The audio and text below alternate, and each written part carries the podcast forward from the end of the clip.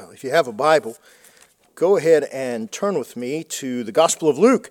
We'll be to this morning, Lord willing, we'll be in Luke 6, 43 through 49.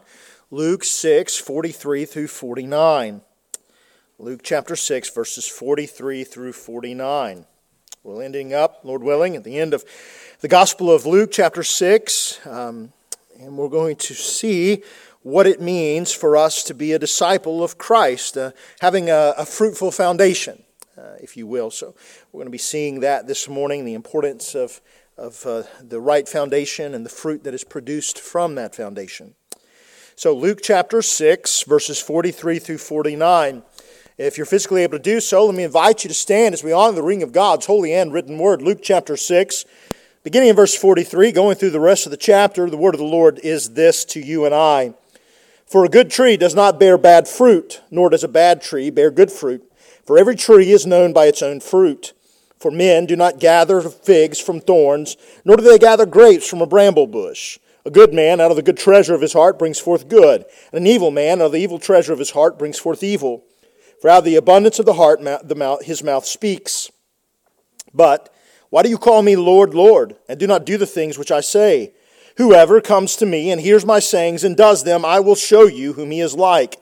He is like a man building a house who dug deep and laid the foundation on the rock. And when the flood arose, the stream beat vehemently against the house and could not shake it, for it was founded on the rock.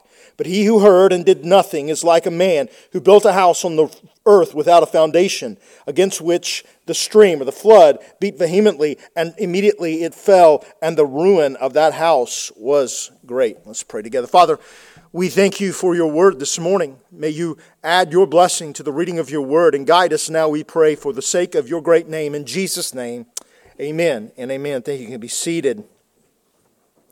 So I know that all of God's Word is powerful. So I, uh, I mean, no disrespect to the rest of God's Word, but I do think we come across a very poignant and powerful passage this morning as we look at what it means for you and I to, to have a good and uh, fruit filled foundation or a foundation that produces good fruit, good things, things that are right and good in, in our lives we're going to explore, we'll see in our text how, and, by reading it, we've already seen how uh, Jesus has already used two, he uses two analogies, two parables, if you will, of, or word pictures of how the life of a believer or a disciple of Christ is going to look. He uses first the idea of the tree, the good tree and the bad tree, but then, second of all, uh, of the foundation. He, he'll use the, this to, uh, to describe to us the importance of of uh, the fact that a tree can only bear what it's at the core of its character, and a foundation can only sustain that which it has been built to sustain. And so we see this idea here going, going forward as we, as we look at what it means to follow Christ. And so as we let's let's dive in together here in this passage and let's pick this pick this chapter uh, the the remainder of this chapter apart uh, so that we can better understand and grow in what it is that the Lord wants us to learn. And so let's let's uh, let's join let's jump let's jump right in here to this idea of a fruitful foundation. The first thing I would put before you is simply this. The first point would be this: the reflection of the disciple of Jesus. The reflection of the disciple of Jesus. It's found in verses 43 through 45 here. Jesus is talking about a good tree and a bad tree. Let's look at it again. For a good tree does not bear bad fruit, nor does a bad tree bear good fruit. For every tree is known by its own fruit. For men do not gather figs from thorns, nor do they gather grapes from a bramble bush or thistles. Right? A good man out of the good treasure of his heart brings forth good, and an evil man out of the evil treasure of his heart brings forth evil. For out of the abundance of the heart his mouth speaks. And so Jesus is laying before us very clearly what it means for us to be disciples. That is, that we will reflect. If we are followers of Jesus, we're going, our lives will reflect that reality. It will reflect that truth. It may, it may bear it to varying degrees. There may be some times in our lives where there will be much more fruit, uh, and at other seasons there'll be less uh, because of different things that we have gone through and trials and troubles and tribulations. But there will always be fruit. There will always be good fruit. And so the principle of the fruit bearing Christian is, is evidence, or the, the follower of Christ is it's an evidence of who we really are who you really are. So there's a, there's a, there's a saying, right? We talk about our kids, you know, just listen to a child long enough and they'll tell on themselves. Well, this is true of adults too, right? If you listen to someone long enough, they will eventually tell on themselves. They, they will eventually tell you who they are. And when they do, believe them right? Believe them. When they tell you who they are, when they tell you what they're like, believe them because that's they're being honest and open. And the same is true for a follower of Christ. We are, as Christians, followers of Jesus, we are evidencing, as we produce fruit, the evidence of who we have been transformed into. Right? We were once bad trees. We were once evil trees, once enemies of God. Now God, through Christ, has transformed us, has transformed our character, and so within Luke's gospel here, uh, you got to remember this follows the, the teaching, right? This is closing out the, this, this whole section called the Sermon on the Plain. It's not the same as the Sermon on the Mount, but they are similar in some ways. Um, and so you have to remember that this is, a, this is a larger part. As he closes this out, this is a larger part of the Sermon on the Plain. And Jesus is closing it out by outlining the distinction between those who truly follow him versus those who simply either claim to follow him or are simply just sort of following him around, um, seeing what they can get from him.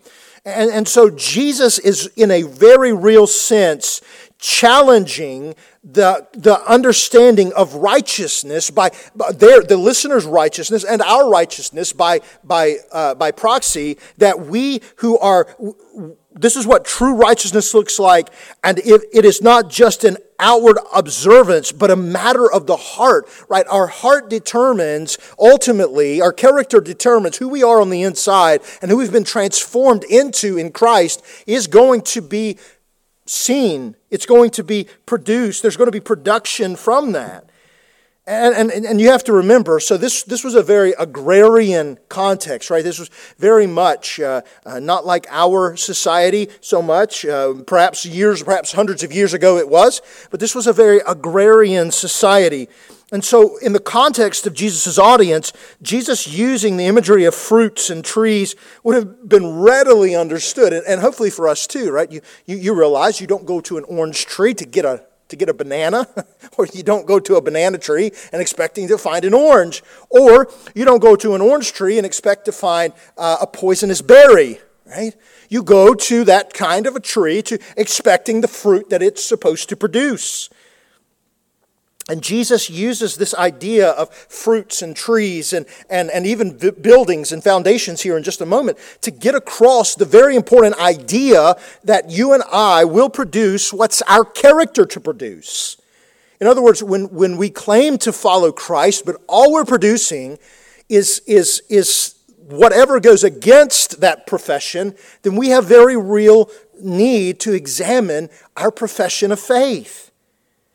And so Jesus would readily uses these, these word pictures as a way for them to understand. And, and so Jesus here goes on to speak of good trees and bad trees, right? He, he conveys the idea of something when he talks about good trees, right? Um, I think we all know what he's talking about, but, but let me give you a, maybe a, a little bit more insight here when it says that these trees are good trees, that means that they are, they are productive. They are something that is, that is to be admired among other trees. And, and the bad trees means that the, they are useless and corrupt and rotten.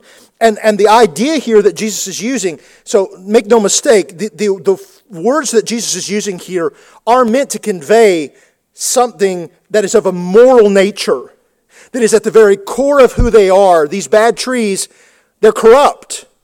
And at the heart of these good trees, they're good. They're noble. They're productive. They are doing what they were created to do and for the purpose that they were created. And so the terms Jesus is using here are not morally neutral, but they carry ethical implications. And the fruit, while certainly certainly uh, metaphorical, right? It does have, in, in, for us, it certainly does have ethical and moral output in our lives. It's a sign of a deeper spiritual principle. In other words, if we are good trees, we will produce good fruits. And if we are not good trees, if we're corrupt trees, if we're like the corrupt trees, then we will only produce wrong fruit, bad fruit, poison fruit, evil fruit, ruined fruit. And so Jesus says that ultimately, whatever's at our heart and within our heart will ultimately be manifested in our external activities and our actions. Now, this isn't to say that you and I can't fall into sin. We most certainly can. We, we can most certainly at times even fall into grievous sins. But the, but the whole of our lives is one of production and goodness and righteousness and one that is, that is aimed toward, toward growing in Christ. So this, Jesus isn't saying that, that we're going to be perfect all the time here. He's not saying that this that once you're a good tree, well, you know, you'll never struggle with anything ever again. But he is talking about the fact that our outward behavior will align with what's at the core of our heart. And the analogy here of Jesus talking about the good fruit and bad fruit really is a, a concept that, that would resonate not only with Jesus' hearers, but even our own. It would have been very familiar with the, with the, with the, with the, with the rabbis. It would have been very familiar with the Jewish people, right? Because they would have constantly been, been in touch and been around these, these agricultural metaphors. And they would have been constantly applying the, the, the scriptures to this. I mean, Jesus isn't doing anything that the psalmist didn't do after all, right? What's, what is it that the psalmist likens us to? In Psalm chapter 1, the very first psalm, what is Psalm chapter 1? Right, it likens us to a tree who is planted by streams of water and produces, it produces its leaves in its season. And so Jesus is simply borrowing from Psalm 1 or Jeremiah 17, verse 8 where it talks, where Jeremiah uh, has a very similar analogy there. And so let me, let me, let me, let me just stop here and let, let me just encourage you and I to ask the question Are we, as God's people, truly reflecting? Are we reflecting what, what the truth of our, of our spiritual state really is. Are we, are, we, are we producing fruit that's in keeping with what we profess to be, that we're Christians, we're followers of Jesus Christ. Is our, are our lives filled with the fruit that, that speaks and proclaims, yes, I know Christ. Am I perfect? Not at all. Am I 100% all the time? No way. I struggle just like everybody else. But at the end of the day, at the heart of it all, I seek, I desire, I long to please Jesus Christ. I long to please God the Father. I long to not grieve the Holy Spirit. I long to honor God with my life. Is that who we are this morning? Is that who, let me say it even more pointedly, is that who you are this morning? Is that who you are this morning? Are your actions reflecting who you truly are? as a follower of Christ. Because the fruit we bear is an indication of our true nature. And as disciples of Jesus, we are called to bear good fruit, which is only possible if we are in the soil of the gospel. If we are planted and grounded in the soil of Christ. Because notice what he says here in verse 45 here. He says, A good man out of the good treasure of his heart brings forth good, and an evil man out of the evil treasure of his heart brings forth evil. For out of the abundance of the heart his mouth speaks. And so the heart really is, believer, the heart really is the source of our, of our life. It's, it's the source of our life's fruit, excuse me. The heart really is the source of the life uh, of our, of our fruit, of our life. Jesus' teaching here certainly would have resonated again because of the, the with, with the understanding, because the Old Testament was filled with the understanding of loving God, right? Loving God with all your heart, right? Uh, everywhere you go, it was, it was about heart worship, right? Loving God, honoring God, offering sacrifices. What is it that God constantly con- re- rebuked the nation of Israel for? That their hearts were far from, their lips were close to Him, but their hearts were so far from Him. He even says at one point, Stop bringing me all of your useless sacrifices because it doesn't do you any good. Because though you offer these and though you say you are, are my people, at the, at the end of the day, your hearts are so far from me that you're, you, you, you are completely opposite of who you profess to be. And so Jesus is seizing upon this something that they would have readily understood. And in our context today, we always, in our, in our society, right, uh, we, we constantly talk about follow your heart and, oh, you know, just do what your heart, you know, tells you to do or, or any number of things. But, but something else that we have, to, we have to understand here, we use this in the sense of emotion. When, when, we, when Jesus here talks about the heart, he means the very seat of the, of, of, of the person in, in, all of their essence, right? Their spiritual, uh, their soul, their body, um, their, their spirit, every part of us, right? We are to, we are to be gathered around Christ, our heart, who we are ultimately, our heart, our, our, our, mind, our body, our soul, our spirit, all of this connected together in making these decisions, in producing the fruit that is belongs, that, that is, uh, belongs to the believer of Christ. And so Jesus speaks here, as he does elsewhere in the Gospel of Matthew. Jesus says, right, where your treasure is, there your heart will be also. That, so, in other words, you're going to stake your life upon what you treasure.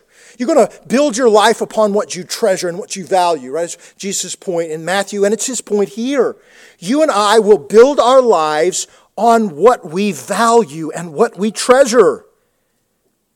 And Jesus says that will show, that will reveal itself in time.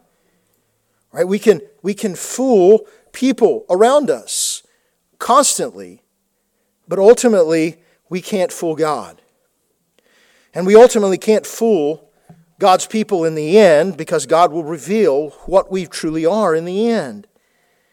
And so when again, when Jesus is when Jesus is contrasting the person who is quote unquote good and the person who is quote unquote evil, again, he is saying, look, if you are a good person, and, and, again, we don't mean that in a, in a spiritual sense, that is that, that, that everybody in, in the world is spiritually good. We know that they're not.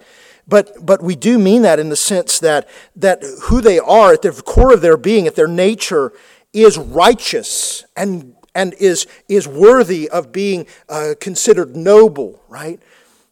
And he says, versus the evil person, the one who is malicious and wicked and morally corrupt. Jesus is drawing diametrically opposed pictures here for us. He's saying, look, if you're a good tree, this is what you're going to be like. And if you're a bad tree, this is what you're going to be like. And so he, he draws, he makes these drastic contrasts for our, for us, for our necessity. Jesus wants us to know that there are two types of people with different moral orientations. If we are in Christ, we are good trees, because only because of Christ's goodness and only because of Christ's righteousness. And if we're not in Christ, then the trees that the fruit that will produce is, is that of evil fruit and rotten fruit and morally corrupt fruit. Because in the scriptures, the heart is seen as the repository where everything is stored, whether good or evil, and it's going to ultimately be reflected in one's life. Right? So, for instance, in Proverbs 4.23, the, uh, Solomon makes a very similar uh, appro- uh, makes a very similar observation there. Right? We talk about the, the good treasure and the evil treasure metaphorically, right? As a metaphor representing our, our spiritual and moral values that are stored within the person. This treasure implies something that is of great worth and value and that we've accumulated and stored up for ourselves because it's so valuable to us. Why is it that Jesus makes such a big deal in the Gospel of Matthew uh, and, and in Luke about uh, the pearl of great price and finding the treasure in the field and going and selling everything and then, and then selling all to buy that field so you can have that treasure. It's because at the very core of our being, what we value is going to express itself in our lives. If we value Christ, if we love Christ, if we serve Christ, if Christ is, is our sole motivating factor in this life, in loving our families, in loving our wives, in loving our husbands, in loving our, our, our, our co-workers, or loving, in loving our neighbors, or whoever the case may be, when that is the case, we do what we do, not for ourselves and not for selfish reasons, but for the glory of God and the sake of Christ. Why is it that, why is it that Jesus says, when he's asked, hey, uh, who is my, or by the self righteous Pharisee, and just who is my neighbor? And then he goes on uh, and he tells the story of uh, the parable of the, uh, and that we'll get to here in a couple weeks, Lord willing, of the, of the Samaritan. And uh, he tells him that. And Another point he, he asked, he said, So, you know, like, Jesus, so what, what, what, what's the law? And what's all the law and the prophets say? And Jesus says, Well, how do you read it? And he says, Well, love the Lord your God with all your heart and soul and mind and strength, and love your neighbor as yourself. And Jesus says, Yeah, you've rightly said this, uh, uh because upon all of the law and the prophets, this is what this is what they all hang on, these two commandments. And that's imported for us into followers of being followers of Christ. It implies what we value. So, Christian, let me ask you this What are you storing up in your life? What are you storing up in your heart? What are you storing up? Are you simply storing up various types of treasure gold, silver, precious stones, jewels of various kinds? That's all fine. But if it's to the neglect of your soul, Jesus himself would say to us, what value is it if you gain the whole world and yet lose your soul? So we should store up what is good and noble and true. Again, Jesus isn't telling us not to. Jesus isn't telling us not to have uh, treasure and, and precious stones and gold. I mean, you know, we should we should um, obviously be wise in all of our our lives. But but at the end of the day, uh, what do we ultimately treasure in our heart? Is it God? Is it Christ? Is it the gospel? Is it the Word of God? Is it the Spirit? Is, is, is who, who are we loving? Who is this about? Who is your life about? Who is my life about? Because the heart, in biblical terms, is the fountain of all of life's expressions. And so true discipleship involves a absolute heart transformation. In order for you and I to truly follow Jesus, it requires a heart transformation. And what do I mean by that? Well, it means that God has to take out of my old of my old being a, a heart that is of stone and is dead and replace that by putting into me, by creating a, a, heart transplant and putting in a heart of flesh and a heart that is sensitive to the Word of God and the will of God, that is sensitive to following the Lord and loving the Lord and regenerating us through the gospel of Jesus Christ. And so we, we have been changed and transformed from the inside out, not the outside in, which is why we have to be so careful when we're talking about following Jesus that we simply just don't fall into, you have to do this, and you have to do this, and you have to do this, and we try to make people more moral, but all we end up doing is making people more moral while they are going to hell.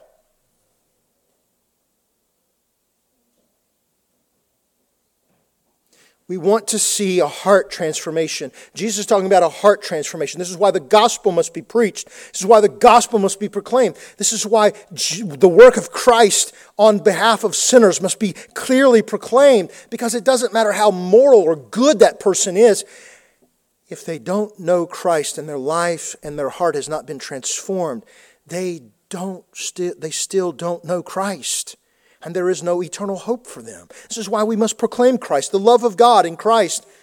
Right? In this way, God loved the world. In this way, God loved the world. I don't want to get too much off of this, but you understand that when the world there means cosmos, right? Which encompassed more than simply our physical realm. It encompassed it encompassed, yes, us, but in the work of Christ, there's a transformation of the cosmos that occurs and takes place in the spiritual realm, in the physical realm. In, in, in every sense of that, God says that because He loved mankind so much that He gave His only begotten Son, so that in the giving of His Son, Christ would transform the cosmos back to where it was supposed to be. And that's what he's doing. He is un, even now in Christ, as sinners are coming to faith in Christ and responding to Christ, Christ is beginning to, un, he is unraveling and unrolling, right? That's what all of Revelation is. Yes, there's lots of destruction. Yes, there's lots of, lots of uh, judgment happening. But at the end of all of it, what was the point? To roll it all back to where it was supposed to be in the first place.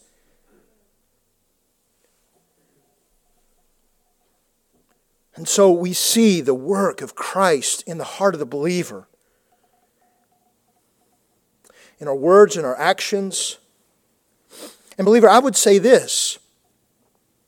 I know that a lot of times we simply put a lot of, well, what, what, what exactly on the, on the physical stuff we can see, but we're more than just physical beings, right? We're spiritual beings as well. So, what does this look like for you? Spiritually? What does this look like for me spiritually? What are we valuing? What are we loving? What has been tra- changed within our hearts? Because Jesus will go on here when he's talking about this, talking about this good and bad tree, here in verse 45. Look what he says here. A good man and good, out of the good treasure of his heart brings forth good, and an evil man out of the evil treasure of his heart brings forth evil.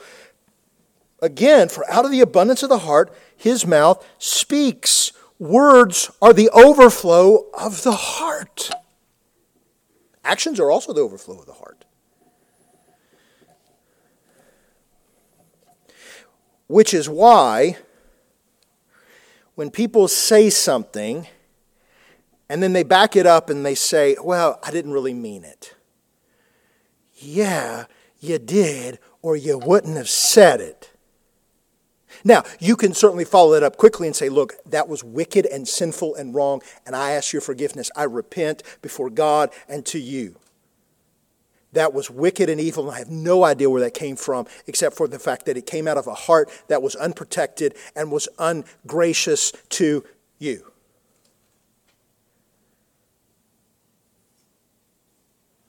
But, brothers and sisters, Jesus is clear here. Out of the abundance of the heart, the mouth speaks.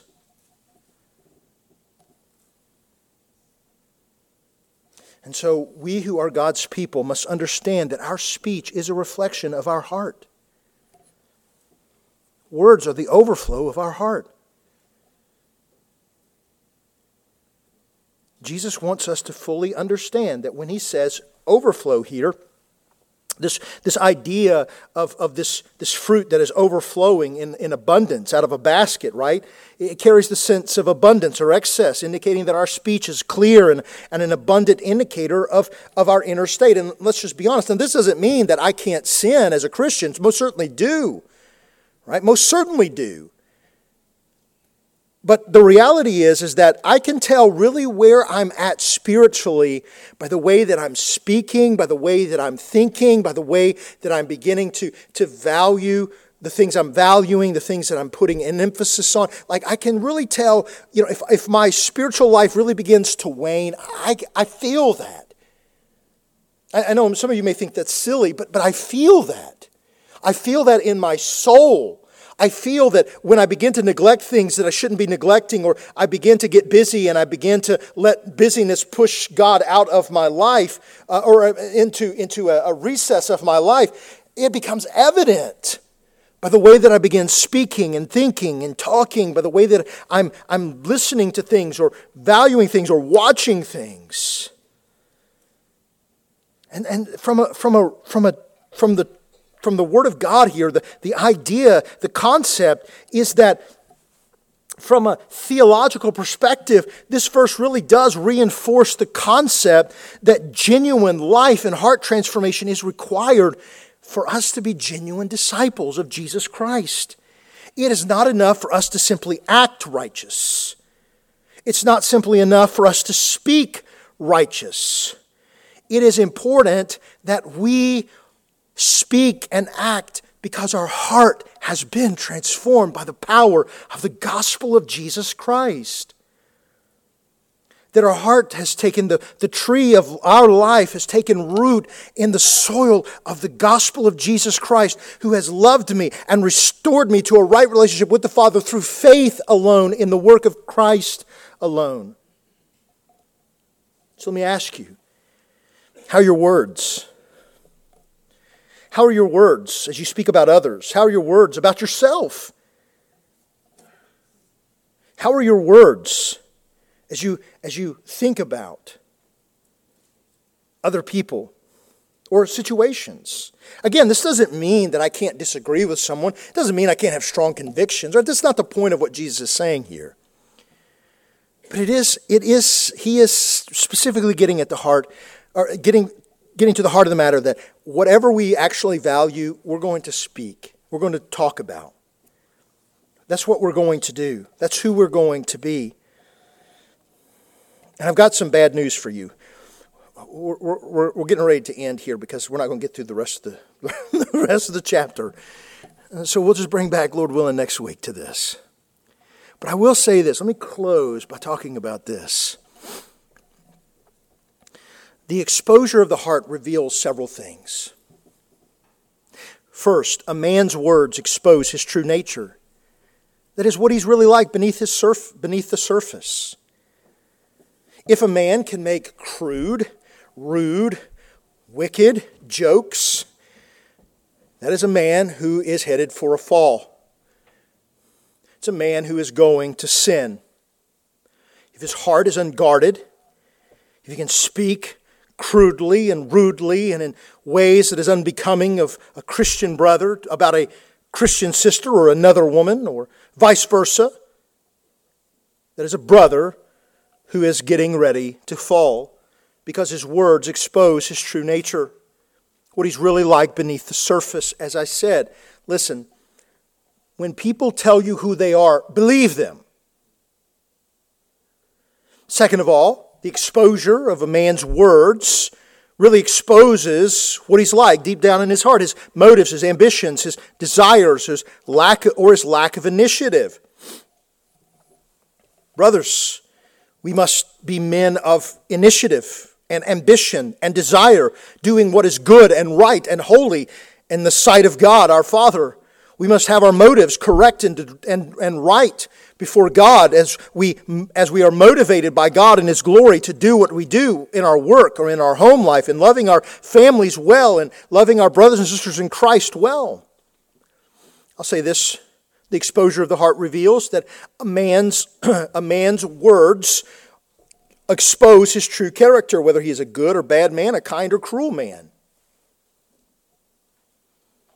And the exposure of, a, of the heart reveals that a man's words often expose his mind, what he thinks, whether they're pure or impure thoughts, dirty or clean thoughts. They expose what he values. Or a man's words expose his spirit. Now you understand. Let me be clear about that. I want to just back up here, okay? And just make a statement here. There is nothing wrong between a husband and a wife having conversations that husbands and wives should have. You understand that, right? There's nothing sinful or wicked about that. What is sinful and wicked is having those conversations and those thoughts about men or women who are not your husband or not your wife. So I just want to be clear about that. And the reason I want to be clear about that is because for so long, the idea of, of, of, of sex and marital relationships have been so downplayed and not even talked about that we treat it as if it's, it's wicked and false. And that's just not true. Let me just be honest with you. So when we talk about dirty or impure thoughts, we're not talking about conversations or relationships between husbands and wives. Now, obviously, if your wife or your husband says, I don't like doing that or thinking about that, that's a whole other issue. But conversations between husbands and wives is not what I'm talking about. It's not what Jesus is referring to. These pure or impure thoughts, dirty or clean thoughts, do reveal a man who's given over to all sorts of lasciviousness and wickedness certainly that will be revealed in his own life. Lastly, let me say this the exposure of the heart reveals that a man's words expose his spirit, what he believes, what he pursues, whether he is a legitimate or an illegitimate man, whether he is an intelligent man or an ignorant man, or he is a fool. Whether he is true or false in his words and his character or even his following of Christ, and that he is, whether he is a beneficial man or a wasteful, lethargic fool who wastes everything that God gives them. And I use the word man, but, but obviously we, we could apply that just to people in general, right? And, and so we, we understand that our, our, our hearts expose, are exposed in our words, the, the type of people that we are the types of people that we are. is exposed clearly by the things that we say and the things that we do. Is it any wonder that, that it was prayed multiple times throughout Scripture, throughout the Psalms and, and throughout Proverbs, to either, Lord, set a guard over my mouth, or Lord, or to set a guard over your mouth? So this is why James even says, brothers and sisters, if any man can tame a tongue, he's a righteous man. Let us tame our tongues, tame our lives, tame our hearts for the glory of God. And let me ask, let me close by simply asking this question Are you? Because let me, let me tell you the, ultimately the difference between a man of God and a woman of God and someone who's simply playing. Is that at the end of the day, they recognize and ultimately confess their sin, their wretchedness, and they flee to God's grace and mercy for forgiveness and grace because there's plenty of grace to be had for the believer. I don't want to leave you with all law here this morning. There's certainly a lot of law here that God has given, but I also want to leave you with grace that though we have, may have fallen and though we may have sinned, there is grace by, from God, by God, to repent. But we must be willing to repent, believer. We must be willing to, to not harbor these things in our hearts, but confess these things and to repent of these things. By God's grace, there is grace for you. There's grace for me. There's grace for us when we do sin that we can. If, if I have sinned against my wife and something that I've said, I can go back to her and say, Look, I sinned against you. This was wicked and evil. And I said it because I was just mad and I wanted to hurt you. So please forgive me. I confess before you and God that it was sinful and wrong and wicked, and please forgive me. And then go and do not sin anymore, right? As Jesus says. And so, as we, as God's people, we must be careful to guard our hearts, but at the same time recognize there is grace for us when we do sin. There is grace for you, there's grace for me, there's enough grace for everybody. So let us come to Christ and flee to Christ when we find ourselves, first and foremost, making sure that we know Christ, and second of all, if we do know Christ, that our hearts are aligned with God's Word and God's will. Let's pray. Father, we thank you for this time together. Father, we, we ask that your name would be glorified and honored. And Lord, help us to help us to uh, walk as sons and daughters of the light as sons and daughters of the kingdom of light, to walk as children, sons, and daughters of, of, of, of God. Let our words be right and pure and true. Let our actions and our motives be true and right. And Father, when they are not, let us graciously, freely come and confess those sins, finding grace in those times of necessity. So, God, we belong to you. We are your people. We know that we need you.